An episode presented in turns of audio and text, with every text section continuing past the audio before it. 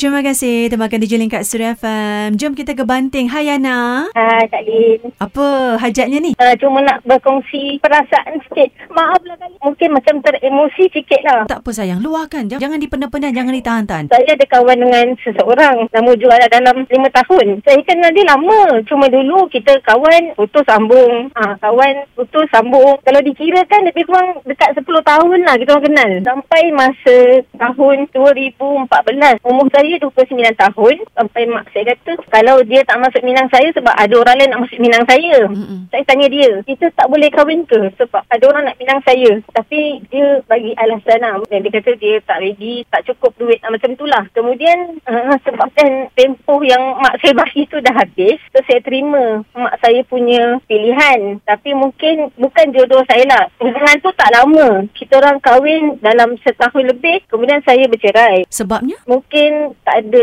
sepahaman dan adalah masalah lain. Bila dalam rumah tangga ni adalah macam tak boleh give and take macam tu lah. Ataupun mungkin saya sendiri yang sebenarnya tak ready ke. Ataupun saya tak suka dengan pasangan saya. Sebab hati dan cinta awak pada yang dulu tu. Mungkin juga tapi bukan punca itulah kita cerai. Mm-mm. Ada punca lain lah. Setahun lebih bercerai, saya kawan balik dengan ex-boyfriend saya tu. Sebab dia pun tak kahwin lagi. Kemudian berlarutan lah sampai seka- sekarang dah lima tahun. Tetap tak ada hujungnya. Tetap tak ada hujungnya. Sampai satu hari, uh, bukan mak saya je lah. Adalah kawan-kawan saya cakap juga. Dia kata, adakah mungkin memang dia tu suka dengan kau ataupun sebenarnya dia nak balas dendam sebab kau dulu kau kahwin dengan orang lain. Lepas tu kau nak dia balik, dia just nak balas dendam je. Lepas tu saya macam terfikir juga, mungkin betul ke sebab kita tak boleh nak duga hati orang. Tapi sebab dia sejenis orang yang pendiam, tak banyak cakap. Jadi nak duga dia susah. Lepas tu dia suka macam menyendiri. Kalau ada masalah dia suka diam, dia akan diam. Diam dia tu tak kontak saya sampai sebulan, dua bulan uh, dia diam.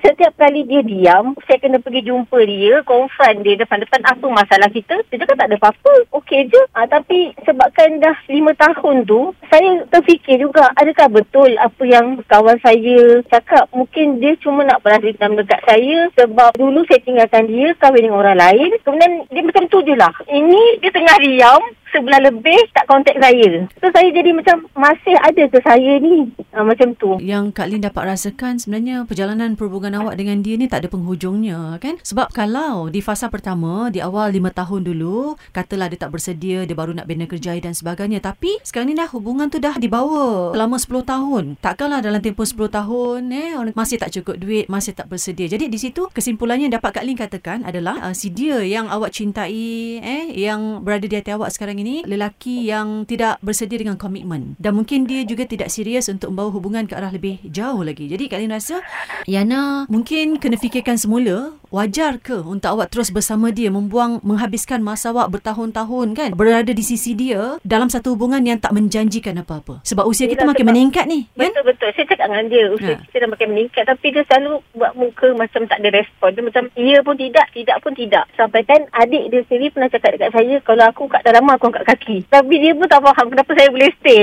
begitu lama. Cuma mungkin Yana kena lebih banyak menyedarkan diri Yana sendiri. Fikirkan tentang masa depan Yana ni. Aku ni umur makin meningkat. Nak juga merasa bahagia. Mendirikan rumah tangga dengan lelaki yang mencintai aku. Nak juga merasa punya zuriat gitu kan. Penyambung legasi kehidupan awak Ya, kan. betul. Macam makcik kata lima tahun dah buang masa. Ada jodoh dulu dengan orang lain mungkin dah beranak pinak. Tapi kita tidak menidakkan takdir Tuhan yang jadi ditetapkan untuk kita. Cumanya sampai saya rasa mungkin saya perlu confront dengan dia lagi sekali. Tapi saya rasa macam asyik saya je kena dia. Sebab tak nampak dia punya effort di pihak Ha, dia tu tak ada effort langsung. Tak ada langsung tak Ha. ada. Saya chat langsung. Balas pun tidak, apa pun tidak. Mm-mm. Ha. Jadi Kak Lin tak nak Yana terus membuang masa eh, kerana masa itu sangat berharga. Yana dah hidup kita hanya sekali. Kita berhak merasa bahagia menikmati bahagia seperti wanita yang lain kan? Berada satu hubungan yang halal bahagia dengan anak-anak dengan suami kan? Jadi Yana harus mengecapi itu ya? Jadi Okey, sekarang Yana kena tegas kena buat satu keputusan untuk diri Yana. Tapi bila Yana dah buat keputusan itu Yana jangan toleh ke belakang lagi. Saya harap kali ni saya betul-betul boleh move on. jadi malam ini mungkin Yana nak luahkan sesuatu pada dia? B, saya minta maaf.